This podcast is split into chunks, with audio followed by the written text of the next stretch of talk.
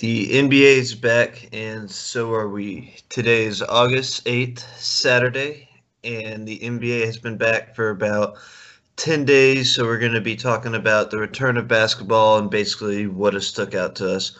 Probably get into some contender talk who's looked good, who's looked bad, just kind of wherever this conversation takes us.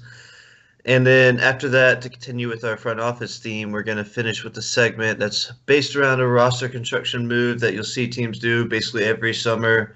Quick hint: it's kind of inspired by TJ TJ Warren's electric play so far in the bubble. So stick around to the end for that.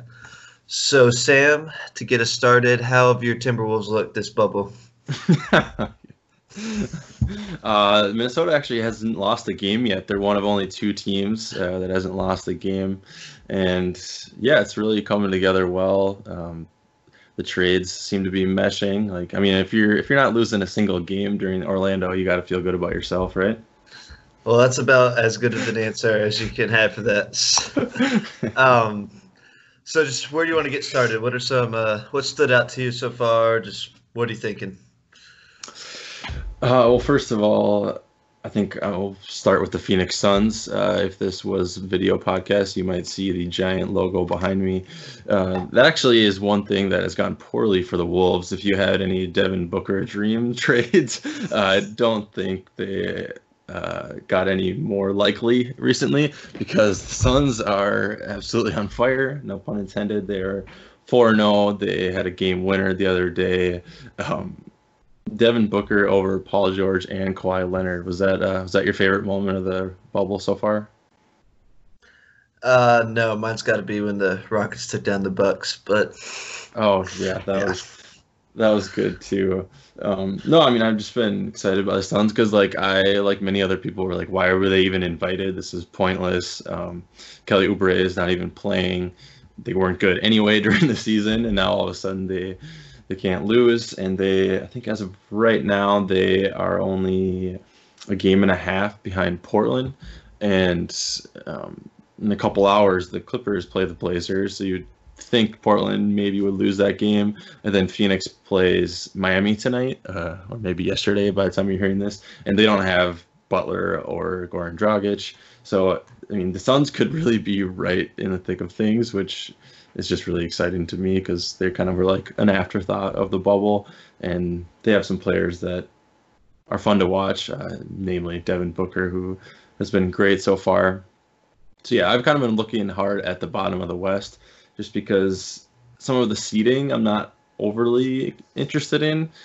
Uh, with no home court advantage, I think a lot of teams don't really care that much. Uh, I mean, there's a few that maybe we'll talk about later that probably want to avoid certain teams, but more so keyed in on like who's fighting for their lives because that's more fun. Yeah, real quick, um, I'll add to just the Suns talk. And you know, it's pretty inspiring because it's not it doesn't seem random. I know they have had some shooting luck in their favor. Like teams haven't shot that well from 3 and they've shot pretty decent, but you just kind of look at the idea of what they've been doing is just it makes a lot of sense having your Devin Booker lead the show as your like scoring two guard, two promising wings in the middle of him and Ayton. You look at uh, Cam Johnson's been shooting the lights out and been playing pretty solid defense. Mikal Bridges has been probably like people have been raving about his defense in the bubble.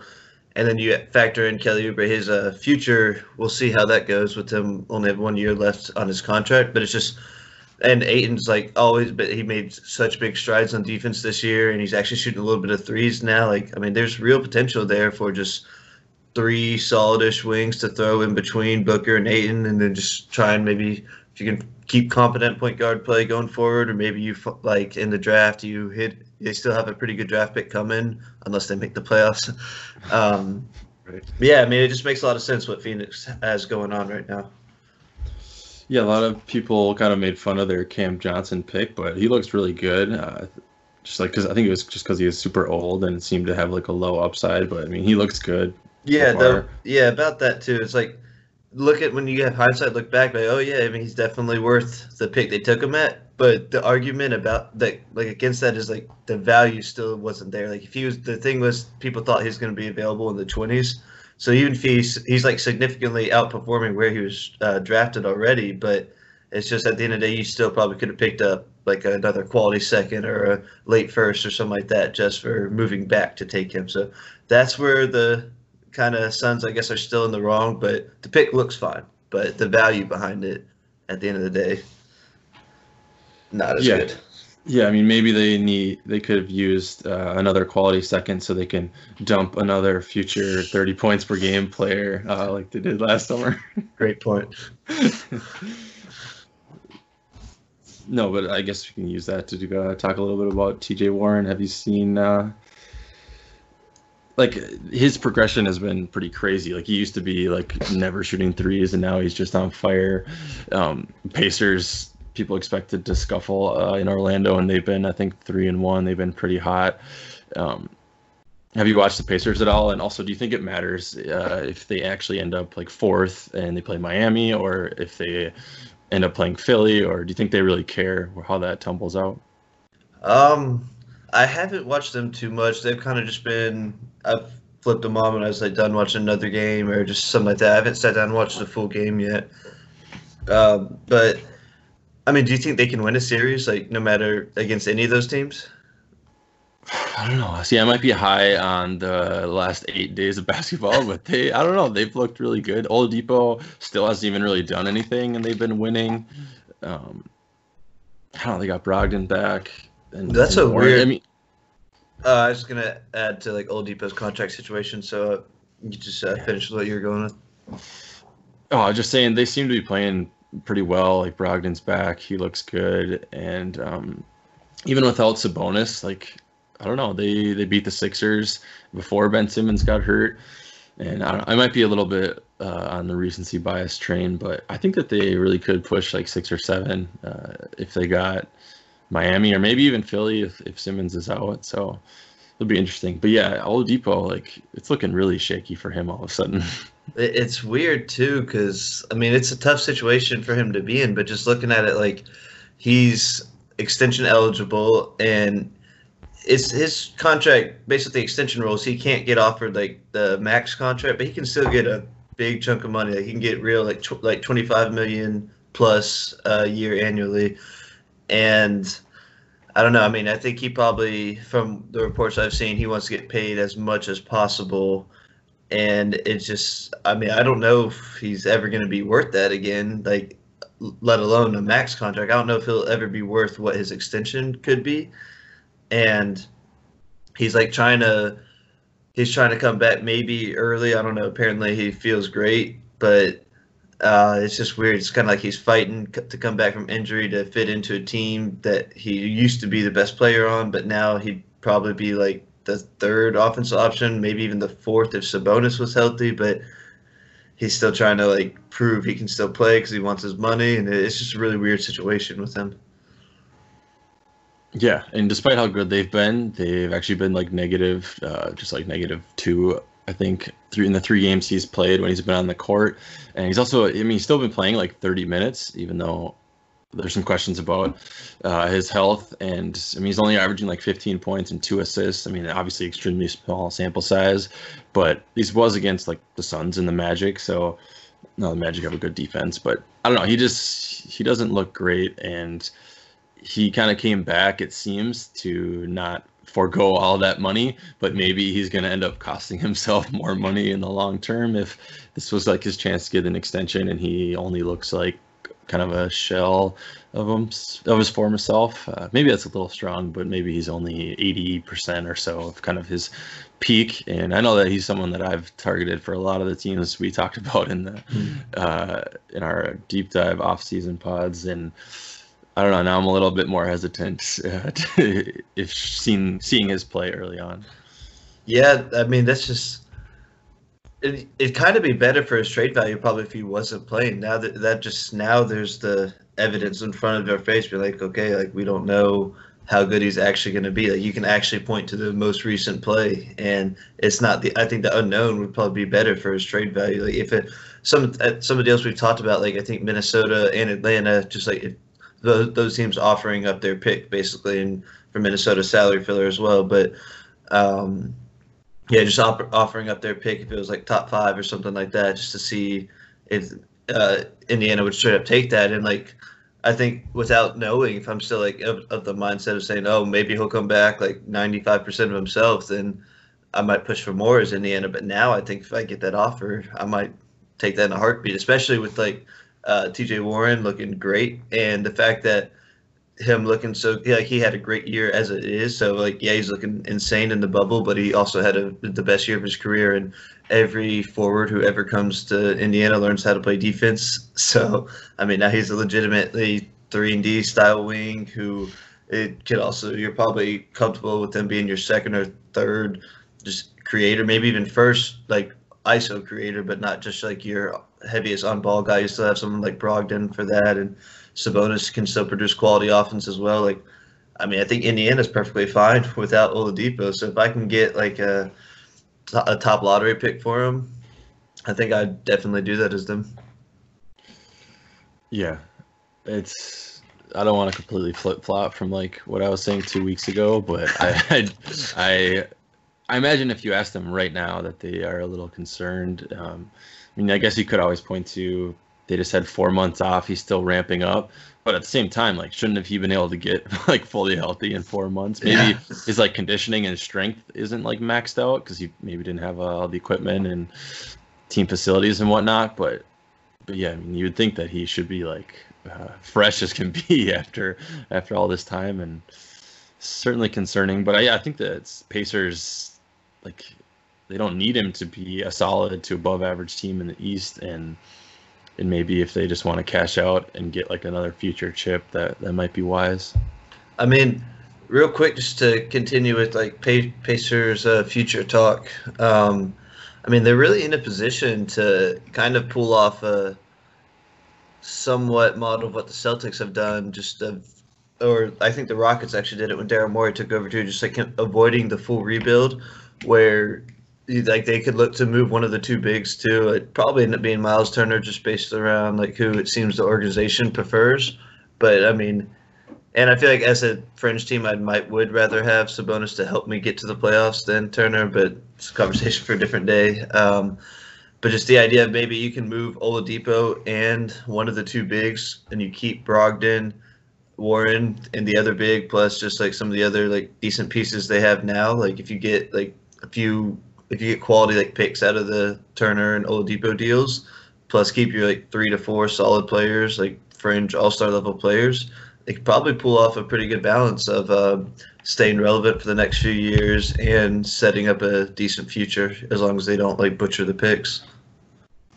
Yeah, they seem to be experts at like the middle class, right? Like they never are terrible. Like I never see them with 19 wins or or bottom barrel lottery, but you're probably also not going to see them with a top three seed. They s- seem to be really good at finishing like fourth to ninth or so at worst.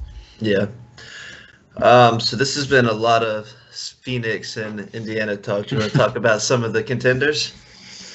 Yeah, I mean, well, are you worried about like the Lakers and the Bucks? The Bucks blew uh, blew that game to the Rockets. The Lakers have looked very shaky. I think they're two and three.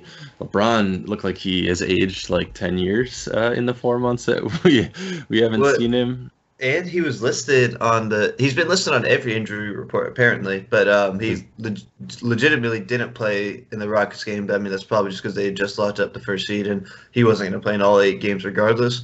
But I think it is worth noting that it wasn't. Um, it wasn't uh, load management. It was the fact that he's been on the injury report every single, every single game for the groin, and then this one he finally didn't play. Um, I mean, it probably actually is load management, just making sure he doesn't do too much on it. But I mean, it's it's worth noting. It's something to keep in the back of your mind.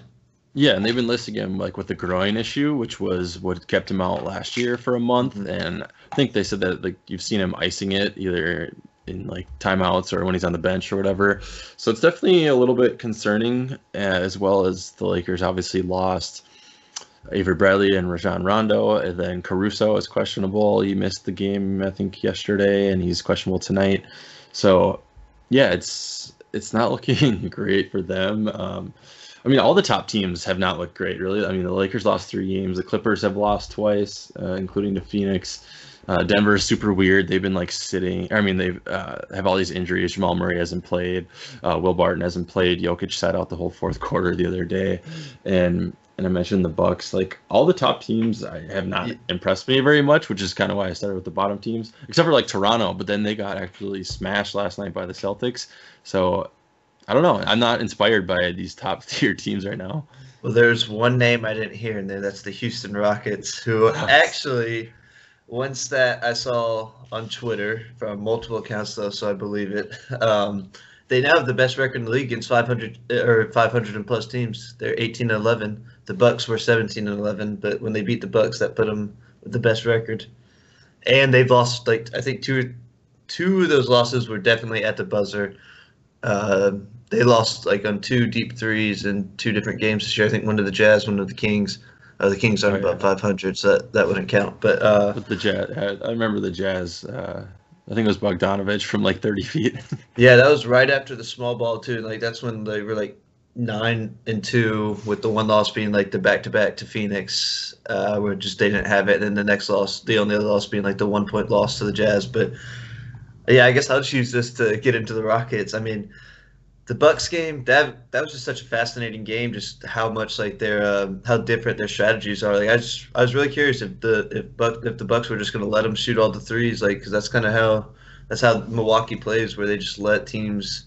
I mean, they don't just give you threes, but it's like they're they protect the hell out of the rim and they're just going to make you hit threes. And it's wild how many corner threes they actually gave up to Houston. Like like I get it. PJ Tucker wasn't hitting for a while, and I think he still finished like three of twelve or something like that. But the third quarter, I think it was they went six to ten from corner threes, and it was the same thing. Just one dribble middle, make uh, Brook Lopez like come all the way to the paint, and uh, well, he's already basically in the paint, but just come all the way to the rim and help leave the corner guy wide open. I mean, I I, I understand the concept of not wanting to. Um, change up in the regular season and not show your cards early and stuff like that for like kind of what's a pointless game. But that just that also happens to coincide with Coach Bud being kind of known for not being the best when it comes to adjustments and kind of being stubborn when it comes to adjustments and not making them. So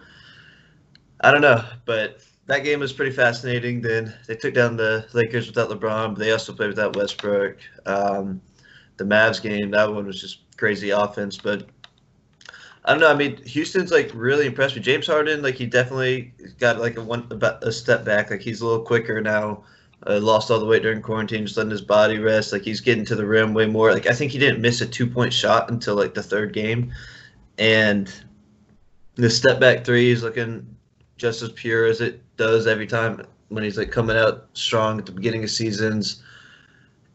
And I think this is like so all that's kind of just eye test stuff that I just like from watching them, but right here is like why I think they're like basically just as legitimate of a contender as the Lakers and Clippers in the West.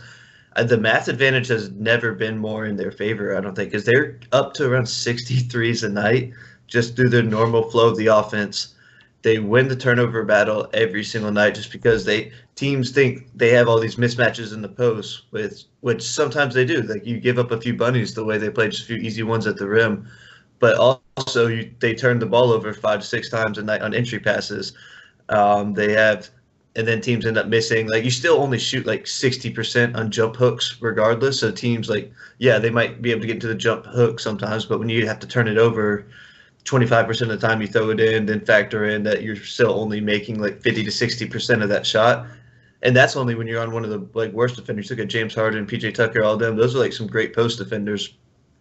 So I think they're forcing teams into like lower percentage shots than what the teams think they're getting. They're winning the free throw battle significantly every single night when you have James Harden, who's also going to knock down 90% of them and I haven't like ran the numbers yet, but just from the, how much they've been winning the turnover battle to go with everything with this new style of play, like I think their math advantage is basically higher than it's ever been, and also just they're, they're, they've always you can always put their ceiling up there with the other teams just because you're gonna have nights where they shoot 40% on 50 to 63s. So I don't know. I just think the math the math advantage is at an all time high. Plus James Harden looks like the best version of James Harden.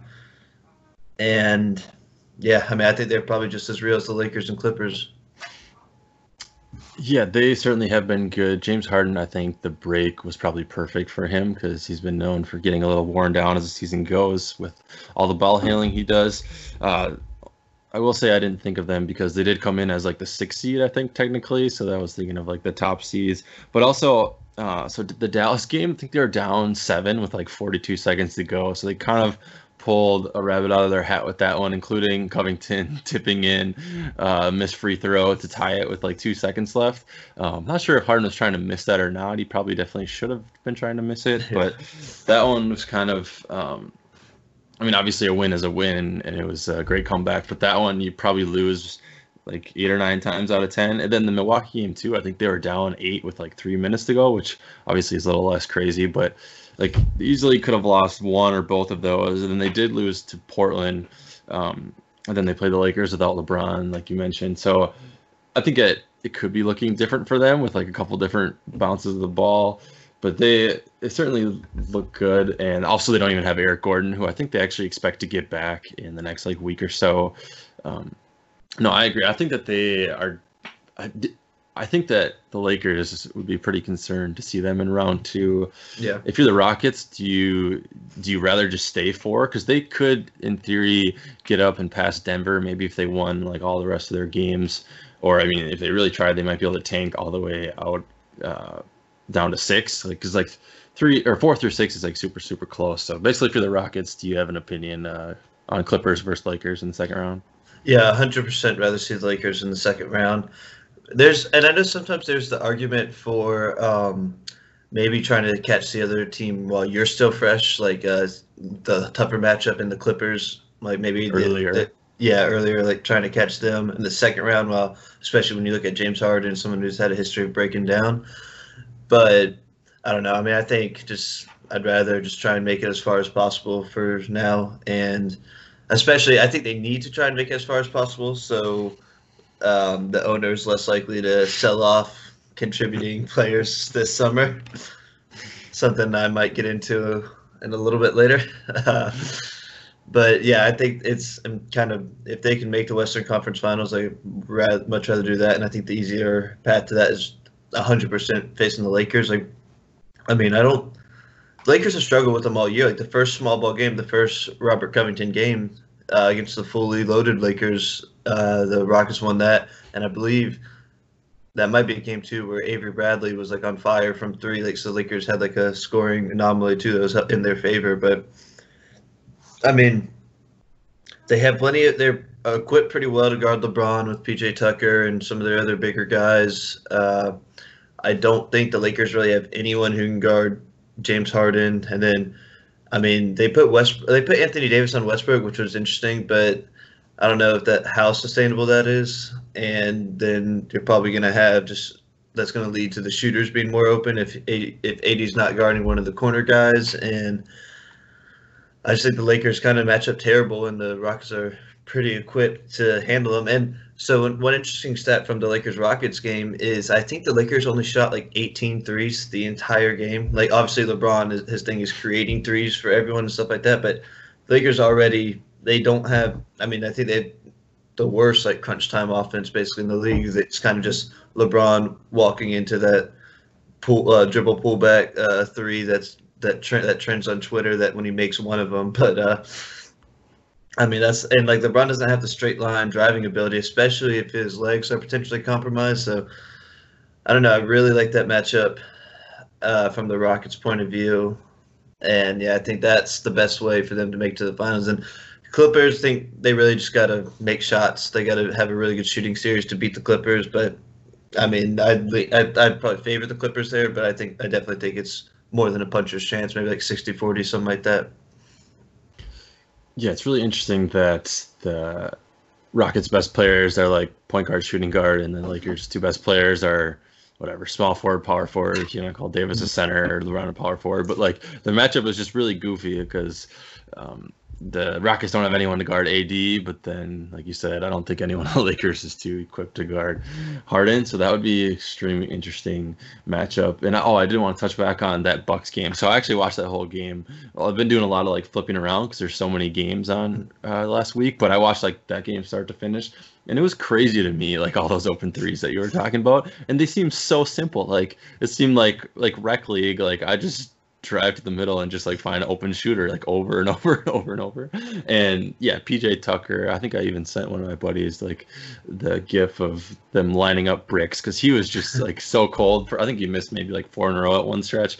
But um like you said, just play the play the numbers game. Eventually, they'll start to fall. Like he's not a great shooter, but you at least have to like you can't just give him like a wide open corner three repeatedly. And Jeff Green has been hitting threes lately. I think House has been um, House has been great, really well, like forty percent or so.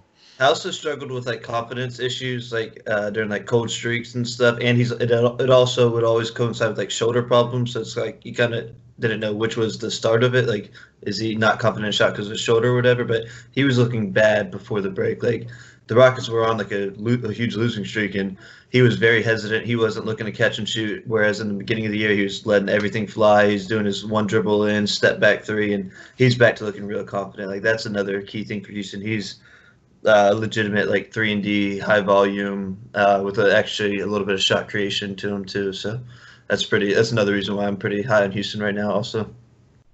Yeah, he's looked good, and even Rivers, his his minutes, like he he can get some stuff done. Like he, he has some confidence to step back three, and he actually hits a couple of them, and like he can penetrate a little bit. He's kind of like feisty on defense, too probably too small to like really guard anyone great, but I don't know. I I think he's even competent. So Houston's looked good. Um, but the Lakers should be worried about them. But what about should the Lakers be? Should Lakers be concerned about Portland if they play them in round one? Portland is it was in the Western Conference Finals last year. Granted, they had the easy side of the bracket, but they're like fully healthy now, except for Ariza uh, opting out, and Dame hit 11 threes the other day. Uh, Gary Trent Jr. has been one of the breakout players for me uh, in the bubble. He's just absolutely on fire. I think he's shooting like 63% from downtown, and and he just like I've watched a little bit of them just because I've been, like I said, keying in on the kind of the West playoff race because it's interesting to me. And there's like, so many teams in the battle, and he looks so confident. He's just ready to shoot. And like I saw one late late quarter situation, he was like calling for the ball when Lillard had it, which I just thought was funny. Like he's just he's just like on a, on one right now. And so I don't know. Do you think Portland like could scare the Lakers? And is Portland even to make it? Um, so I'm looking at it right now as of August 8th, Saturday. They are one game behind, but they're in the ninth seed. And yeah, I mean, I, I'd be scared of them as the Lakers because it's kind of uh. So throw back to the last time your Wolves made the playoffs, the when they were going against my Rockets. Um, some I remember talking to someone about it. I was like, I mean, yeah, I think what was that like the two seven matchup or was that no, even the one eight? Well, yeah, that was, was one eight. eight that was a really good year for the Rockets, right? That was the um, CP3 first year. Yeah, that was like 60, 60 plus. Yeah, this, yeah, I think they're like 65, 17 or something like that. But yeah, I was talking to someone about it. I was like, I mean, yeah, obviously you're playing the eight seed, so that's cool, but this, they're they're not the eight seed. They were like the five seed when Jimmy Butler was healthy. He missed like the last like what like month of the season, something like that, or he's just yeah, a huge chunk. Actually, I think they were actually either in third or fourth when he got hurt, and then they like really scuffled without him, and yeah. and they actually finished like one game out of fifth. There was like all these logjam of teams, oh, yeah, and I think they had the tiebreaker over like three of them. So I think they like literally would have finished fifth if they won like one more game. So yeah, they probably weren't like a standard eight seed by any means. Yes, that's what I'm I mean, I am a little scared because that's not an eight seed quality. Like they were playing middle of the West, like uh, when their best or second best player was healthy. So that's kind of how I feel about Portland. Like they did not have their real team all year. So I mean, probably, especially with Dame playing like as great as he's played this year. Like I mean, he's had an insane year, um, and it's just continued into the bubble too. Like you said, like 11 of 18 from three and getting like double figure assist nights. Probably I didn't I haven't looked into it too much, but I'm, I'm assuming teams are trapping him more, and he's like hitting people out of a the short roll and things like that. And it probably helps when you have Gary Trent Jr. knocks down every single three that comes his way. Um, Did you happen to see his shot chart from last game, Lillard's? I didn't see it. Where, where oh, it? Like I don't know. Danny Leroux posted it, and it's literally zero shots between the three point line and about nine feet. And obviously, he made 11 threes. So it's just like sh- straight at the bucket and like just like these deep threes. He has like four threes from like four feet beyond the line or more that all went in. And I mean, it looks like kind of like James Harden's, right? Like just eliminate completely the mid range. Yeah. But Lillard, he surprises me that he can actually get to the hoop and like hmm. he has like athleticism that maybe you wouldn't expect because he's just like such a small dude and he's getting a little bit older. But then his three is just it's it's basically like Curry light, or maybe not even Curry light, maybe like Curry at 95% of his ability or so what is for, in terms of his just like pull up off the dribble. Like nobody besides those two guys can shoot in that fashion from that deep that yeah. quick of a trigger. Uh, it's just pretty amazing to see. Yeah they've he's been on fire. And i mean yeah i think i'm worried about them as the lakers because let's just kind of work through that matchup. Who well i mean obviously they don't have anyone who can even slow down LeBron, so that's going to be tough on them. But I mean, really, yeah, yeah, he knows all his tricks. They're best friends, so he'll, he'll use that. Right. Um, yeah, who who do the Lakers have to put on Dame and CJ McCollum? CJ McCollum probably you can throw on, or uh, you can probably throw Danny Green on on CJ just because uh, CJ doesn't quite have like the lightning speed and stuff like Dame does, but I mean, I think whatever guard they put on Dame's just gonna get cooked. Like they don't really have a like that'd be perfect for Avery Bradley. So that's kind of one place where you're really gonna miss Avery Bradley, which you won't find me saying that often about the Lakers. But I think in a matchup against the Blazers, you definitely miss him there. Yeah. See, I actually think it underrated that Bradley is not playing. Like, I know he doesn't put up gaudy stats, but that just has to put some deeper into their bench and more minutes. Like, Dion Waiters, I honestly am shocked that he's like a thing on the on the number one seed Lakers. Like, I think that he should play like less than ten minutes in the playoffs, or maybe maybe if you just like are desperate for like a nine point scoring streak off the bench. But like that's what Kuzma is supposed to already be there for, and like you should stagger LeBron and Davis so that you don't have a ton of minutes without either of them. Like I I don't know. I'm I'm pretty worried about the Lakers, but I don't know. Mm-hmm. KCP could probably try to guard Lillard. I think that, that maybe is what they'll try to do. Um, but yeah, they don't have, they don't have guards that can play defense, and that's why I think they should try to coax Bradley into coming back. Yeah, I mean, I don't know. So. yeah, true. My my thing about the Bradley situation and just I guess the Lakers situation is I've been so like um I've been so low on their shot creation ability. Like they just really, really struggle to do anything non LeBron. Like, I mean, AD is a great player, but I'll always say he's like a play finisher. He's not a place like creator. Like even if throwing a, throwing the ball to him in the post. Uh, let's just say for your second units, like sure that might be fine if they're staggering. He's doing that against second units, but I mean, just having to re- rely on that as your second best form of offense, I just I don't think that's good enough. And then you factor in the fact that they were terrible when LeBron wasn't on the court when it comes to offense, just throughout the whole season. So uh, that's why, like, I was all for the Waiter signing, like taking the flyer to see if there's any sort, any form of almost efficient shot, secondary shot creation he can add to the LeBron to the non-LeBron minutes. Then maybe just have him be like that service serviceable other ball handler that just literally no one on the team could do. Like Danny Green has to dribble in their offense, and that's just something that should never happen. Like basically, you hear anyone, any like high level um, announcer, or just like maybe like the podcast uh, high end podcasters, like they'll talk about just like Danny Green. Just, uh, anytime he dribbles, it's like an automatic turnover. Like he just should never have to dribble in an offense. And he's running pick and roll at times, like on the the weak side after LeBron gets it out of his hand, and that's like with Avery Bradley too. So I'm all for them experimenting with uh, these like J.R. Smith, Dion Waiters, Talen Horton Tucker minutes, just to see if one of those guys can fill in and provide extra shot creation, which J.R. Smith can't dribble right now to save his life. Maybe it'll come back to him a little, and I haven't I don't even know how his shot's looking, but I've just seen him trying to put the ball in the floor, which wasn't really his game by the end of his career anyway. But I think he's playing in minutes where there's no real primary creator, so maybe he's forced to do a little more and dribble in tougher situations than he would. But his handle is terrible right now, so don't know how if he'll be able to see any real minutes or if he should. I mean, Waiters, he's had a few decent scoring runs, but I don't think he's uh, been that efficient over all the games. And Talen Horton Tucker obviously isn't there yet, but he has um, he has impressed me with like just some of his scoring and stuff. And I'm still pretty high on him, like I think we mentioned on one of the previous pods, but probably not ready now. So I don't know. They probably will miss Bradley because I think the floor of what he brings and just like the median outcome is definitely the highest.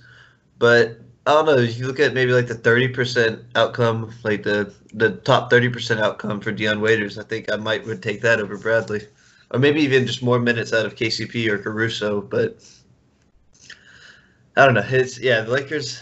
Eh, they, I don't I don't love their situation. Like I mean, I don't think. I mean, what do you think? Where would you put the odds that they make the Western Conference Finals? Maybe like even odds. Yeah, I mean that's what I take. Cause obviously, I don't think something will happen in the first round, but you got to. I mean, I wouldn't say non-zero, and then probably having to beat and what I'm pretty sure will end up being the Rockets too. So having both those things happen, like yeah, I wouldn't put it more than like 50-50. I mean, would you say you'd rather play uh, Utah than Portland? Uh, no, because I mean, I think Utah is probably equipped pretty well to guard the Lakers at least. You look at Royce O'Neale, serviceable, throwing LeBron, then Rudy Gobert, probably like the exact defender you'd want for AD and just in general. And then like two quick guards you got to handle. Like I think I can see that giving them some problems. Okay. Well, the point I was trying to get so Lakers they might have to play Blazers, Rockets, and Clippers. Like maybe that's like the second, third, and sixth or fifth best team in the West. It's a pretty hard road. So like if you're a Laker or LeBron fan, you probably want the Rockets to get to three, and you probably want Memphis or like the Pelicans to somehow get in over the Blazers uh, to make your road like way easier. But yeah, I don't know. It'll be it'll be interesting to see how it how it falls out because I don't. I think that they actually are in real danger of losing in one of the first two rounds, which sounds crazy because they're like 53 and 17. But I don't know. I, I, the biggest thing is they just need LeBron to be like back to his self from February or March because like I didn't buy into it, but there was like some rumblings of maybe he can make an MVP push or or at least like locking into second place MVP behind Giannis when they started to get hot. They beat the Bucks and Clippers like uh, in that weekend right before the hiatus. So I mean, he was. I mean, 25 and 11 or 25 and 10 or whatever. Like he was looking really good in the first three, four games. He has not looked good. So they really they just need him to be the best of himself and and Davis. I mean, Davis has had like a 38 and a 44 point game or something so far, maybe like 42 against the Jazz. So uh, he, he definitely can ball out, and he's gets to the line and makes all of his free throws. So I don't want to completely write them off, but it'd be nice for them to put together like two good games here uh, before yeah. they get into the actual playoffs. Yeah, I don't want to write them off either because at the end of the day, it's still playoff LeBron and AD. But just to finish on them, like I had real concerns about them before we knew LeBron might not be 100% and that their guard rotation will be cut down. So you factor in that's the new um, these new findings, and yeah, I'm very worried about them. Uh, so I guess we haven't really touched on the Clippers. Do you see them as a Western Conference favorite right now? They so the Clippers also like I keep like I said earlier they all these top teams are not impressing me. I mean they Beverley just got hurt. Lou Williams obviously had his chicken wing incident where he had to miss uh, the first three games or so. Uh, Harrell hasn't been with the team, and so like they they just haven't had the chance to mesh and even throughout the year they had like weird like two or three game losing streaks or just games where they kind of like lollygagged beating a terrible team by like three or four so like they haven't really punished teams or like fully impress me but i guess by default i would say either them or the rockets would have to be have to be the favorites and the rockets it's just hard to put them as favorites because like just like high variance play and Yeah. you worry about like some team bludgeoning them or just like getting every rebound even though they beat the bucks but they got out rebounded what was it by like 25 or something insane Mhm. so you just have like concerns that that maybe their style doesn't hold up but and the Clippers kind of are set up perfectly to defend it too. So that's kind of so by Yeah, default think- yeah i would say the clippers probably have to be the favorites but i, I don't feel great about it at the moment yeah. I mean, I'm the same boat. I think Clippers Rockets is what I'm looking at. I mean, that's what I think the Western Conference Finals is going to be. But I don't want to. I, I don't. I mean, I don't know if I'm doing the Lakers dirty by saying that, but I mean, I just think that's, or and I, and I don't know if I'm being a biased Rockets fan, but I mean, I I'm glad you said that too because like I, I just think that's they've showed they've looked a lot better and like we kind of walked through that matchup a little. I mean, I think I'd favor them. Yeah, the last thing I'll say about the Lakers is I did see they sh- have shot 23% from downtown in the bubble, which like broke a record for uh, minimum 150 attempts over like a four to five game stretch or something. So even if they don't have great shooters, there's no chance that's going to last. Even if it comes up to like 32%, uh, that obviously is going to do wonders for them. But I mean, they got to get them off. Like you said, they only sh- shot 19 last game or 18, and and obviously LeBron is the huge driver of that. So I don't know. It's not all doom and gloom for them, but yeah, I would probably say the Clippers and the Rockets, and then yeah, are Uh, likely Western Conference Finals. Yeah, so real quick, I'll touch on just my thoughts about the Clippers too. So Paul George and Kawhi are both actually shooting like above fifty percent from three since coming back, and um, so they've always had the chemistry issues, partially just because of injuries, and then basically changing their whole like team from last year to this year. So it's uh, but but the thing that like doesn't worry me too much about that is like they're not a ball movement type team anyway. Like they're kind of just K, uh, Kawhi and PG are kind of just going to work on the wings, and then everyone else that surrounds them is like role players. Like your point guard is three and D. Your center is just someone who rolls hard to the basket, plays defense. Uh, Marcus Morris a little different, but I mean, he's still like a forty percent three point shooter, and then you look at like Landry Shamet coming off the bench, just let he's just gonna let it fly from three. Then when Lou Will and Montrezl are in the game, they're just pick and roll the other team to death. And I'm not too worried about the chemistry. I think there it might be like they might slip up and like uh, lose a round one game or something because something silly like they just look like clunky together or something like that. But uh, if and I think Montrezl is supposed to come back uh, this weekend. So I think I heard someone say it was Sunday, and then it'll be his four day quarantine from there, and he'll be able to join. And Lou Williams is back now.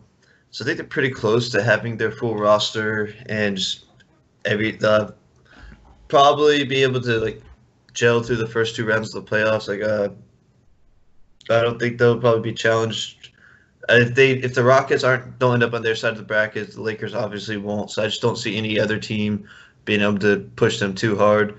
Probably like the perfect sort of tune up, honestly. So I think they'll probably be like ready to go come Western Conference Finals, or as ready as they can be.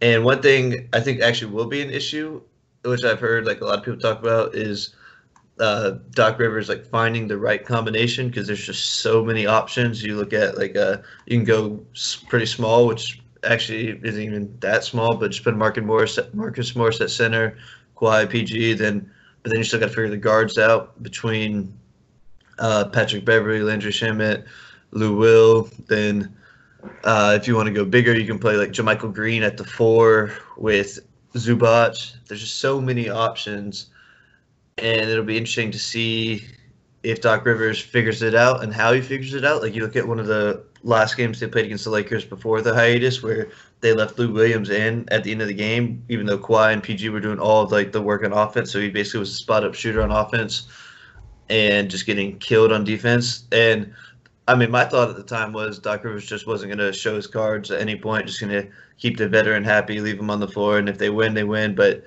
I just don't see any way you can play like Lou Williams in those type of minutes. So even if you're not going to play Lou Williams, then you still got to decide if you're going to play Patrick Beverley, Landry Shamet, or uh, Reggie Jackson, who in that game against the Lakers, I think he looked good at times, but it's just he had to play 30 minutes because they had like no guard depth that night, and there's at times it looked kind of bad. But there's times where I really saw that. I okay, he's actually looking pretty good as a weak side creator. Just swing the ball to Kawhi, let Kawhi or PG work on the first side. Then if it comes back to him, let him create seven, eight seconds on the shot clock uh, when the defense is a little compromised uh, when they're rotating back. So I actually like some of what I saw from Reggie Jackson, but it's just kind of you never know when you're going to get what the good out of him when the bad's going to come. So that's another that's going to be tough to figure out. Like balancing like JaMychal Green, Marcus Morris, and Marcus Morris is he's looked terrible since coming. I think he's actually shooting 40% from three. But I mean, there's been games where he played like 15 minutes and just like took very few shots, and it just has not looked good. So we'll see how. Uh, we'll see if all of this gets figured out. But I mean, I just think the potential for that group is so high, and they don't have to be too reliant on chemistry when you're playing with like just a kind of your play style with Kawhi's ISO player. PG's just kind of let it fly, and a lot of role players around them. Uh, real quick, dude. PG's look great. He's um, he said apparently he feels back to how he felt in his OKC OKC days when he was a legitimate MVP candidate, and probably had was like top two in the award before he uh for real hurt both shoulders and had like a bad like last month or two. But yeah, he's looked great, like just handling the ball and letting it fly and like crazy contested threes, which is obviously a huge plus for them. Right. The thing about the Clippers is they're just so deep, right? They have uh, like Reggie Jackson might start for the Lakers at point guard. He's like their number three point guard. They have all these options with like Morris, Michael Green, Zubac. Um, but I mean, they have two star wings, which is what everybody wants. They have two bench scorers, uh, and they have like both their wings can play defense. I just think they're super deep and like built for like the playoffs. They can be versatile. They could even put like PG and Kawhi at like the four and five against the Rockets if they wanted to, and run like two of their point guards, maybe with like Shamet or something. I think that they are definitely set up to be a juggernaut in the playoffs if Doc Rivers can kind of push the right buttons and not uh, not have too many chemistry issues or like one ball issues because uh, they they actually did resort quite a bit to Kawhi ball, if you will, in, in, the Laker game at least. Like, well, they, they give it to him from like 18, and he just like backs in and goes to work. Obviously, he's like one of the best in the league at mid range and drawing fouls and creating efficient looks from there. But I was surprised on how many plays were just like straight up Kawhi go to work. Um, they were missing Lou Williams and Harrell in that game, so mm-hmm. maybe that's part of it. But I don't know. They they definitely are set up well for the playoffs. Yeah, there's a few things. Like I said, they got to figure out the depth. They got to figure out the right roster combinations, lineup combinations. Um, kind of just get their gel together. Just got to get some experience. Every full team playing together. But assuming they don't, it doesn't blow up, and they're at least like top 25 or so percent outcome I would probably consider them to be my favorite. And I guess that that's as strong as I'm gonna go prediction wise. I'd say I'll say if everything looks good, as long as it doesn't blow up for the Clippers, I would consider them to be my favorite to win it all. What about you? I might want to wait until uh, after this little regular season finishes to go that far, but I don't know. I think I'm might lean the Bucks at the moment. Uh, definitely between the Bucks and Clippers, but I think I want one more week to to look at it. I am concerned about the way the Bucks offense bogged down late, especially specifically against the Rockets, but I also think that they're extremely deep, and obviously they have the MVP. So I. That would be uh, probably the best finals matchup. Uh, maybe maybe the Lakers, Giannis, LeBron would be pretty cool. But well, just imagine seven games of Houston and uh, Milwaukee. Just the stylistic differences. That would be that might be the most interesting one. And then you factor in the LeBron and uh, or the James Harden and Giannis, the beef they actually have. That would be a pretty fun one. How hard was it to guard Giannis? Next question. Did you see that after the game? Uh, I didn't see that. That's what oh, I saw. I saw you yeah. said something like that, but I didn't see that was the question.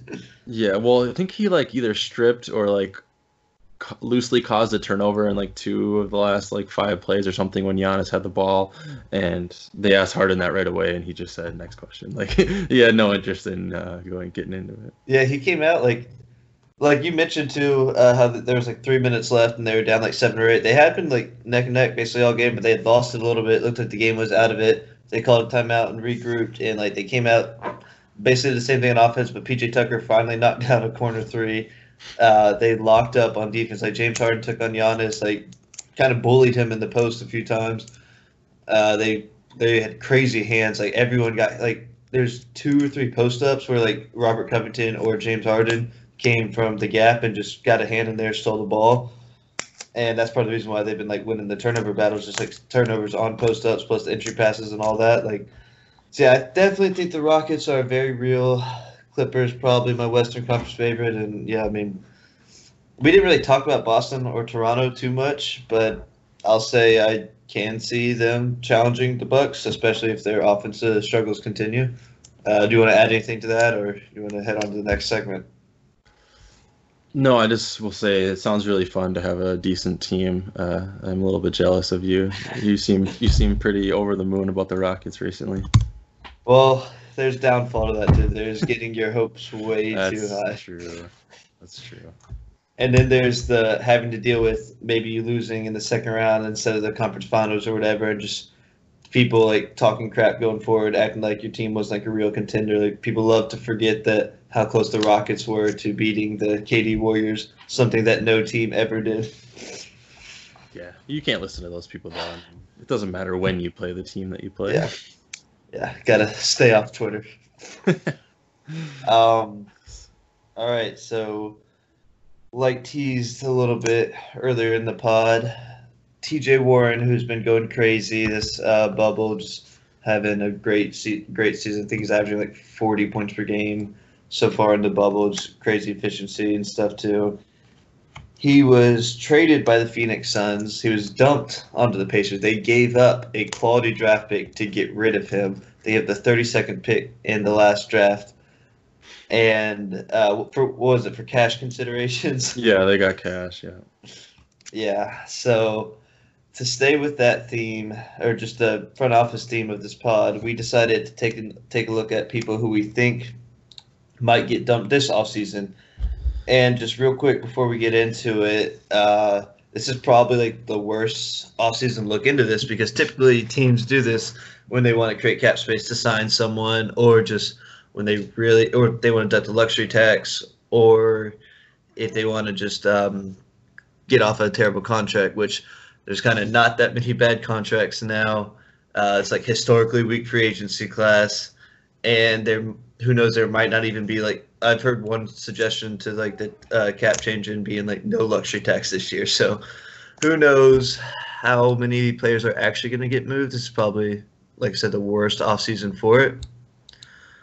But that didn't stop us from doing the exercise.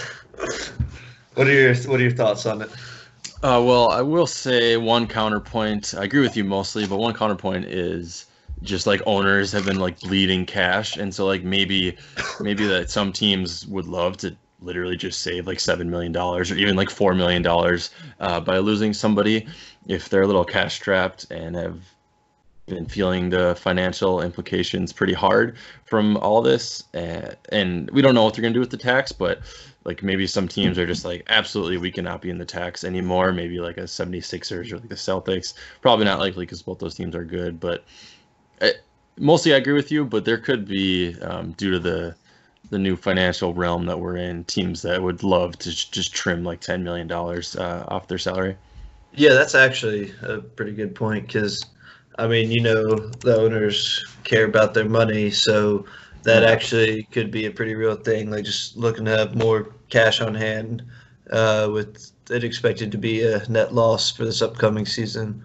Or actually, actually, uh, Nate Duncan was talking about that on his podcast. I don't know if it's been Yeah. clarified if it's a net loss they're expecting or if it's just they're expecting a hundred million less in net income. Like, don't know about that, but Yeah, I would love to see. I would love to see those actual books uh, and scrubbed properly without like them adding all these costs on there that maybe are superficial. But the owners would never release all that. Like, I would love to know if like they're actually losing like losing eighty million dollars as in operating at a loss because. I mean, yeah, that's that's incredible to lose that much money in a year. Yeah. Or if, or if like like he was alluding to uh, and Dunc'd On, if it was like going to be a hundred million dollar profit, but it was only a twenty million dollar profit, like that's a completely different story than actually like coming out at a loss. So that'd be yeah, interesting. So I'd probably have to get hired by a team to actually find that out. Yeah, I was supposed to say, I wonder how much of that information is publicly available. Probably none of it, but yeah, very interesting. Think, none of it. Um, yeah, so we basically all we both took a look at just guys who we think could end up getting dumped, and that's actually a good point that you brought up. The fact that teams might just want to have more cash on hand, so they might be more willing to move someone than they originally would have been in a normal year. So, do you want to start with one? Yeah. Uh, so I'll just do the three that we've like already talked about quickly. I try to do non-expiring deals for this, but did you include expirings or no? Um, I don't think any of my guys. I think one might be have or have one year remaining. But okay. well, just touch on just quickly the three most likely probably are James Johnson, Cody Zeller, and Rudy Gay. Um, and I had Golden State as a destination for all of those. That's like to fill their traded player exception. Um, all these guys could play for the Warriors or also could be used as future trade fodder. Um, and like the Wolves, James Johnson is probably not too relevant for their plans going forward. Cody Zeller maybe has a future in Charlotte, but probably not. And then Rudy Gay, I mean, he's way up there, and the Spurs uh, maybe are turning a new leaf. We've seen a lot of their young guys play in the bubble, but yeah, they, all, they, they make 14, 15, and 16 million dollars a piece. And the Spurs might be facing uh, luxury tax issues if they resign Jakob Poeltl, so Rudy Gay might end up being the cost of that. Yeah, so I'm just gonna breeze through those. We talked about those all in the Warrior spot, I think. Yeah, um, I have all those, or I didn't have all those guys, but same thought. Um, you want me to start with one of mine then? Yeah, go ahead. So this is the one that I think is most likely to end up in a dump. Like some of these guys, like it was tough to find like players who were in TJ Warren situation where they might not have been like even good when they might not have been positive values when they were traded, but might become positive values. Um, so a lot of the guys that came up with are just kind of like guys who I could kind of see just being traded for less than what their actual value is because their contract is bloated. But one who I think might actually end up getting dumped is Eric Gordon because something I talked about earlier with the Rockets. If the cap drops, then I think the Rockets like are a lot to be a luxury tax team, and it's just really tough to see them actually deciding to pay it just with having the cheapest owner in sports. um, it just I don't know. Actually, I don't know about cheapest owner, but he's like his moves. You can argue are as dam- the the most damaging as they can be because they're stopped. They're like not getting the not using your mid level exception when you're potentially one piece away, and just always like giving away pl- first round picks and players to duck the tax when you're contending team. Like that's about as damaging as you can do uh, at the highest impact level. So maybe not cheapest if we're talking about actual dollar signs, but if we're talking about impact, probably one of the worst owners in sports. But um, so Eric Gordon, I think, is a candidate to be dumped just because his extension kicks in, and it was uh, the max extension he was eligible for, with the last year being a non-guarantee.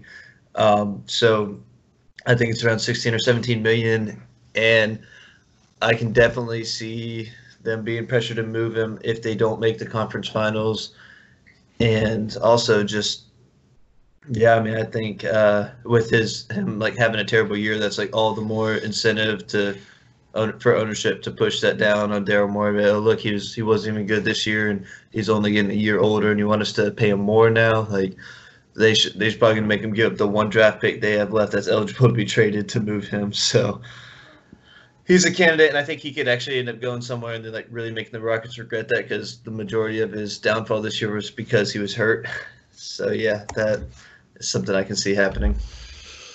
Wow, that would actually really surprise me. So, do you think how do you sell that to James Harden? Like, uh, Eric Gordon is probably our third to fourth best player, and and yeah, we're we're right there trying to win titles. But actually, I need to save some cash. Like that that's that would be wild to me, especially if they had to attach a pick. Like, do you think? So I, I think it's at like yeah, like you said, like sixteen point eight million next year. I mean, do you think that they actually would have to attach something? Like, did you like if you had a team in mind, like maybe would the Hawks take him on? They, that's that's what I was about to say. Maybe you send him to the Hawks and return for like a young wing or something. Because I mean, you look at I don't know off top of my head like how I feel about that as a Hawks, but just real quick, just think about it like you're getting a serviceable veteran is someone you need. It's actually not a crazy figure fits the system and can play defense um, and a pick. Probably wouldn't be willing to. I mean, definitely wouldn't do Cam Reddish for that, and then probably wouldn't be willing to give up on the DeAndre Hunter pick so quick. But, um, I mean, I don't know. Like, I think if I'm attaching the pick, it's got to be with something in return. But it's, I mean, that's kind of a that'd be really tough just trade to work out. Um, but one thing, like you said, like how would James Harden feel about that? I always wonder like how much players what kind of like working knowledge the players have of like the salary cap and things like that, and like if players are aware like that the Rockets like completely have made moves strictly deduct the tax and like they have not used like their full mid level exception and chose to like not re-sign people. Like I wonder how aware like the Rockets are that like um they could have like gave there's like three people last summer they could have gave like just like uh walking trade exceptions to uh, just paid him like a chunk, like six to eight million, just have a tradable contract. So maybe they could have kept Clint Capela when they went for Robert Covington. Obviously, that wasn't like uh, how they wanted to play, but I mean, if they would have played their cards right, that's potentially something that could have happened instead of um, just letting these guys walk. Like Iman Shumpert, they had the bird rights to, could have paid him like just said eight million for one year and then just try and trade him. Same thing with uh, Nene, which they actually tried to circumvent the cap to do, and that didn't work. Like that's how cheap the ownership is. Like they could have easily just done that as a real contract instead. So yeah, I don't know how aware that's. I'm curious about how aware like the players are of like the moves that they've already done that aren't quite as obvious. But yeah, it's a tough sell. But I mean, I can definitely see it happening.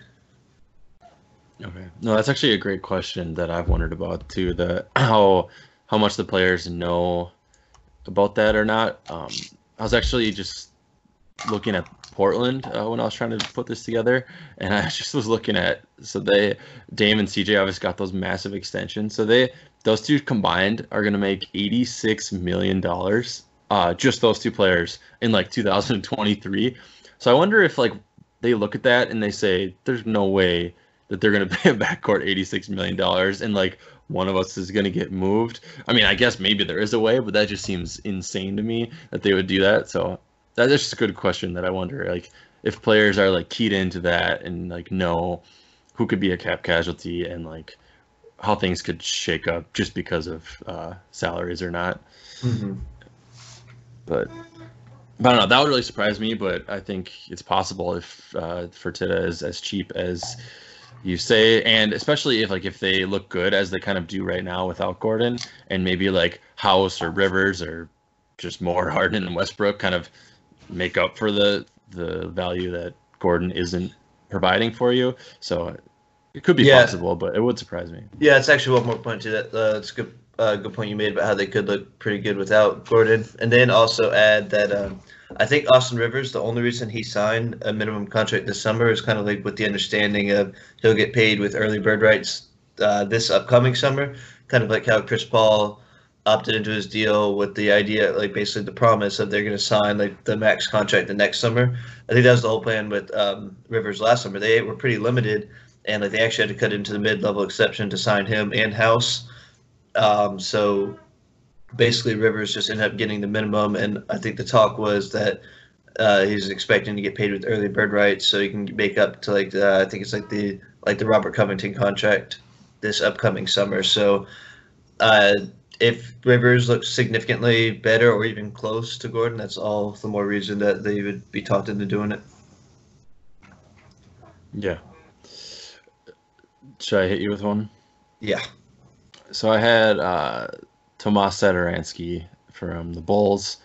Uh, maybe the Chicago front office would rather see the young guys progress a little bit more.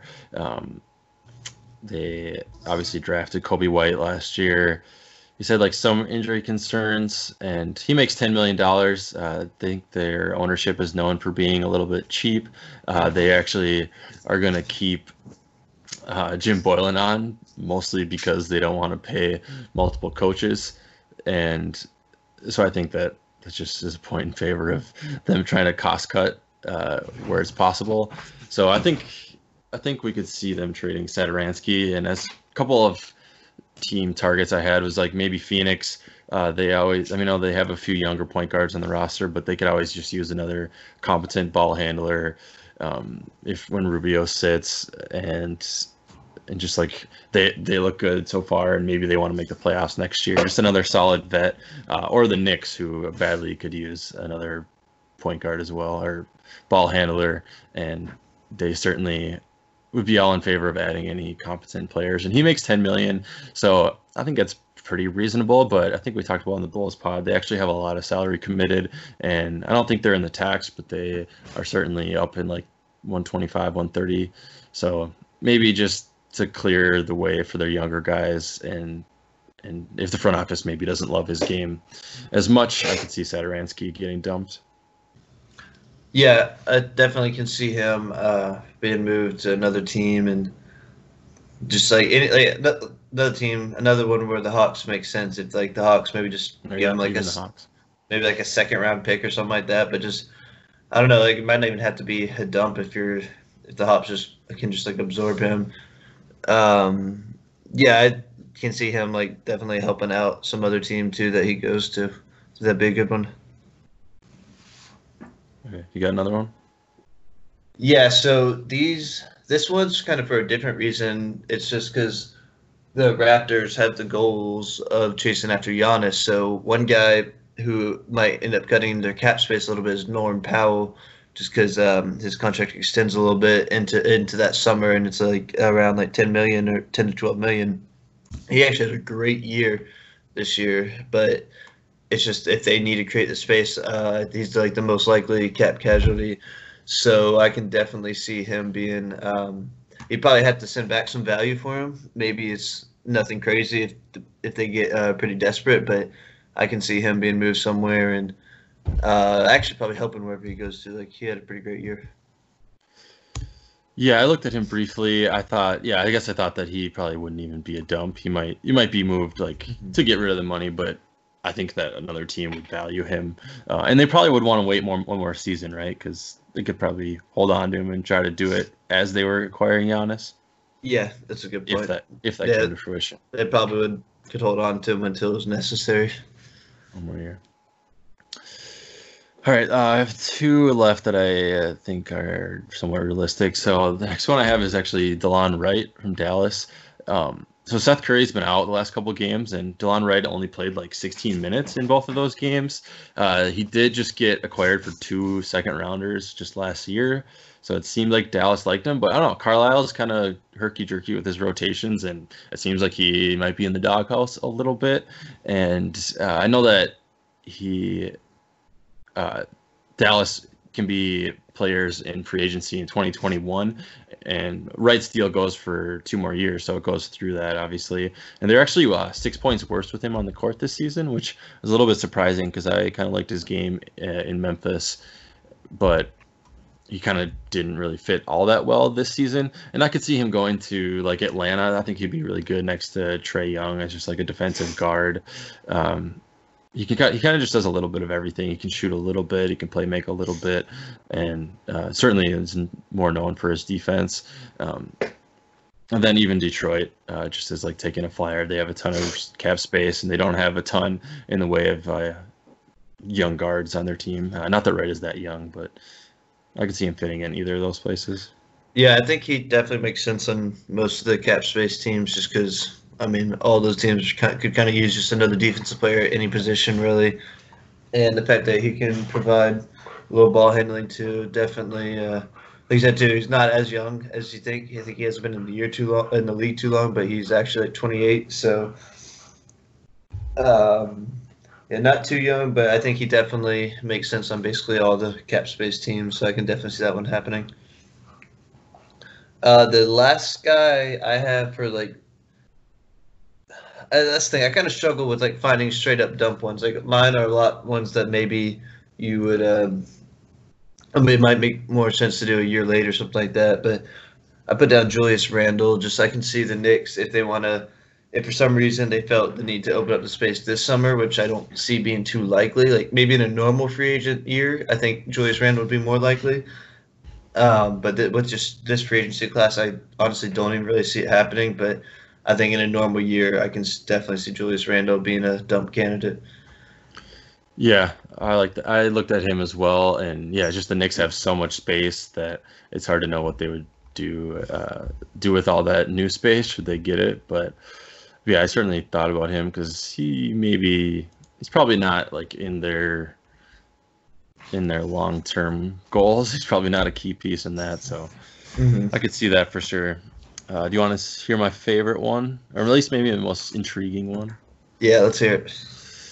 So I have Danny Green down. So obviously he just Ooh. signed uh, last year with I think it was like three for forty eight or something like that. Uh, he'll make like fifteen million next season, and so Lakers if they actually if everyone opted out of their player options and they traded Danny Green, I think that they could have between like 19 and like 24 million in space. Like it's hard because we don't know where the cap's going to land, but they would only have LeBron, Davis, Kuzma, uh, their pick next year, and like, uh, yeah, and that's like, oh, and Talen Horton Tucker. That's like literally the only stuff they would have on the books.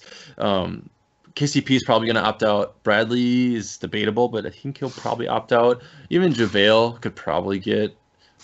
He actually might opt in, but anyway, if if if everybody opted out and they only had like those four guys on the books, they could have around like 20 million, even accounting for cap holds.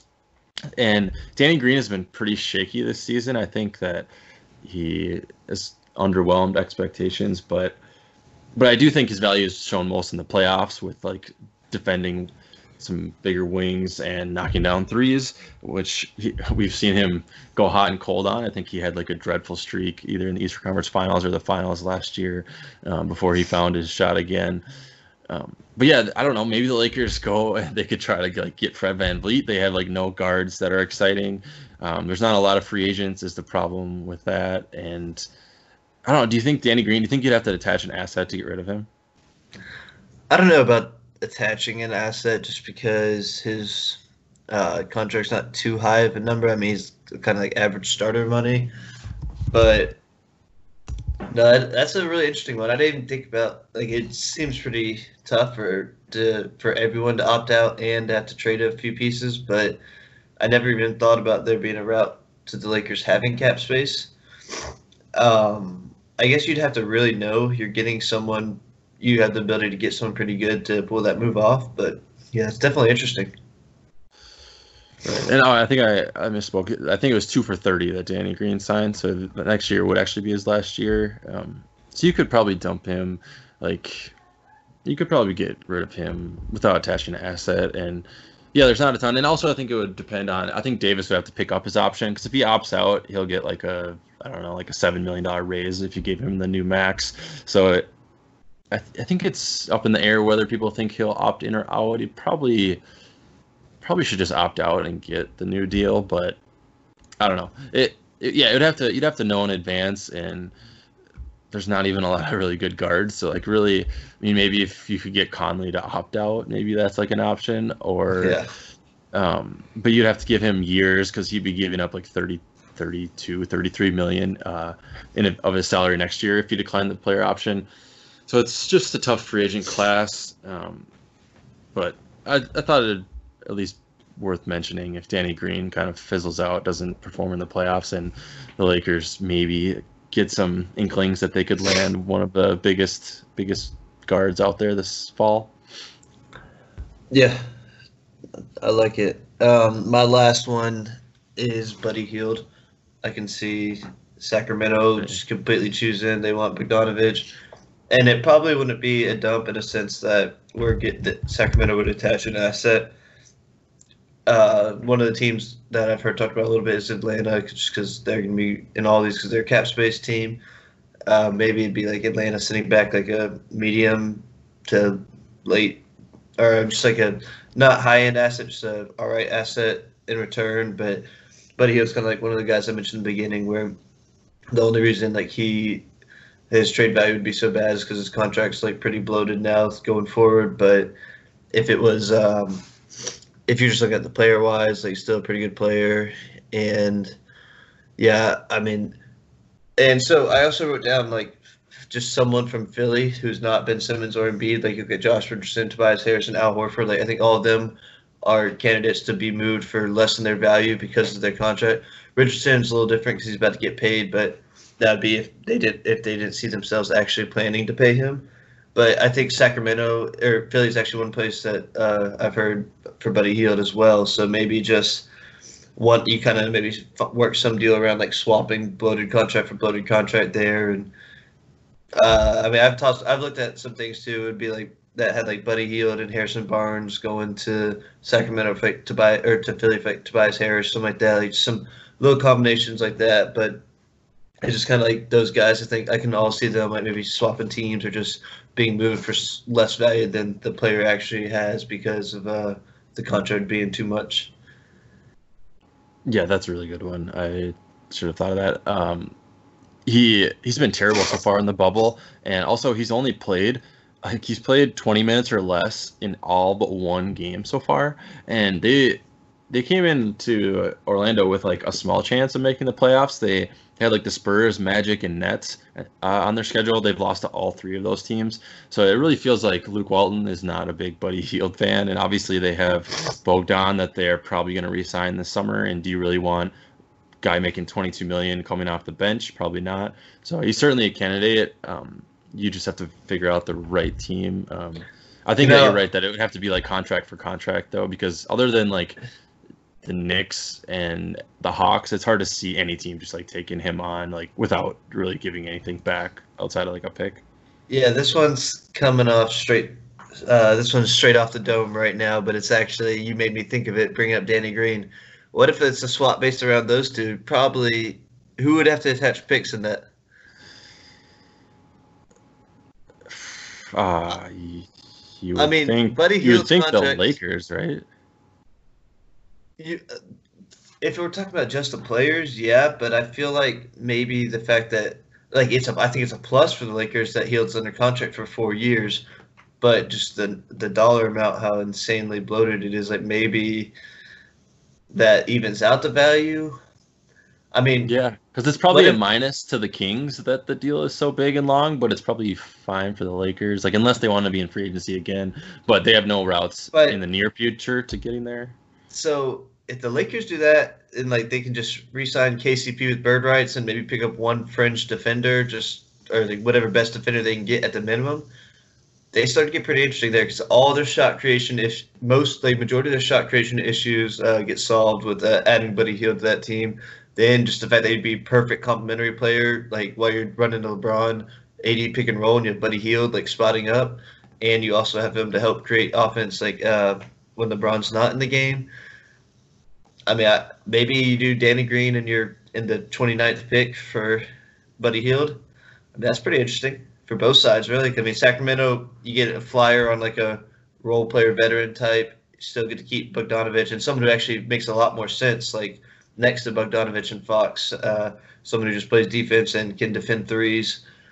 And maybe you can sign him to a decent deal going forward. From there, using bird rights.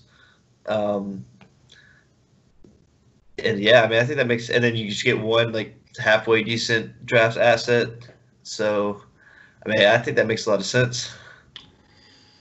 Yeah, I mean, the Kings are uh, probably just like every team in the West, like want to make the playoffs. So maybe Danny Green, if you consider Buddy Hield as being like a little bit repetitive and only a backup role, that having Danny Green might actually be better for you next season. I don't know if that's true or not, but maybe you could sell yourself on that. Uh, and then if you throw in the contracts and the first round pick, yeah, you could maybe sell me on that. I guess. I guess I don't see Buddy as so much of a playmaker. Maybe I need to watch more Kings, but I feel like well, the Lakers probably still need like another ball handler. But he certainly helps them like with spacing and maybe like secondary. Yeah, that's that's kind of like secondary playmaking just running like weak side pick and rolls and just playmaking when it comes to scoring, not for others. Okay. Yeah. Yeah. No, then then I'm then I'm like on board with you there. No, that's interesting. I I wonder. Yeah, no, I, I could see either team. I don't know which team would turn that down. Probably. Yeah, I know that that's one of the ones that's. I mean, I feel like probably the, a lot. I don't know. Probably the Kings, if anyone, but. I mean, as the Kings, I don't want to. You, you get out of paying two shooting guards uh, who are kind of strictly shooting guards, and you get a role player makes a lot of sense. You get off a huge contract, and uh, first a late first round pick, so you can at least sell yourself on getting one future asset too. Like it's kind of interesting. Right. It'd have to be right after the draft, right? Because the Lakers can't trade their. Well, Yeah. It'd be, it'd be in the summer, or it'd be in the off season anyway. Yeah. Yeah, I mean, but like, the only thing I guess getting off that deal just gives the Kings the opportunity to give out another bad contract in like a year and a half from now. Actually, I mean, I don't know because but by then Fox will probably have his max. They don't have that much. yeah, and Bo- yeah, and Bogdan obviously. Yeah, maybe it wouldn't, but that's interesting. Maybe you have to throw that on Twitter. Yeah, we'll definitely put that one up. Um, so do you have any more thoughts or anything you want to leave the people with? No, I just other than just loving basketball being back, like I think that getting rid of eight teams has made like everything a really good game. I think we were talking a little bit earlier, except for uh, yesterday being Friday, there was a, some duds and also none of them came down to the wire. But like the first like six days, uh, well, opening night, both shot games literally came down to the last shot, and then I just feel like it's been rolling from there with the other breakout performances like maybe Michael Porter we didn't even talk about has been going crazy and super exciting. And then just like games coming down to the wire and good basketball uh, which I think has surprised some people given the conditioning concerns and all that. So no I think it's been pretty fun pretty fun Yeah. restart and uh, it's exciting. All day long basketball you can't beat it. Yeah, no, I love it. Just all day getting to watch games, and like you said, really Friday was the only day that didn't really have any quality games. Um, you want to plug your latest draft class article?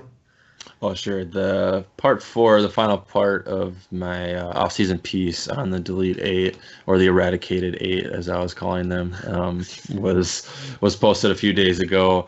Um, the the Hawks finished number two, and uh, you'll have to go for your see for yourself who finished number one. But some deep dive on the teams who were left out, and uh, covers kind of their outlook going forward and what uh, fans can be most optimistic about. Yeah, we'll see uh, with the season starting back. Maybe I'll start back writing some things here and there. Do it. Let's I need to get back in on the gambling corner. Yeah, seriously. You might have to do that for playoffs, like especially if we're so down the Lakers. You could probably get some juicy odds on uh, the Yeah, exactly. beating them or the Rockets even. I need to look into like title odds right now and just like evaluate them. Like probably you can get a pretty good line for the Rockets. I think I think I actually was looking. I think they were like ten to one or twelve to one or something. It's definitely good value there. Probably Um, changes every day, but yeah, you yeah. Should, you should look into that. Yeah. All right. We'll call it there. Y'all go check out Sam's articles. Check out the draftclass.com and let us know about your thoughts on the trade we're going to post. All right. Talk to y'all next time.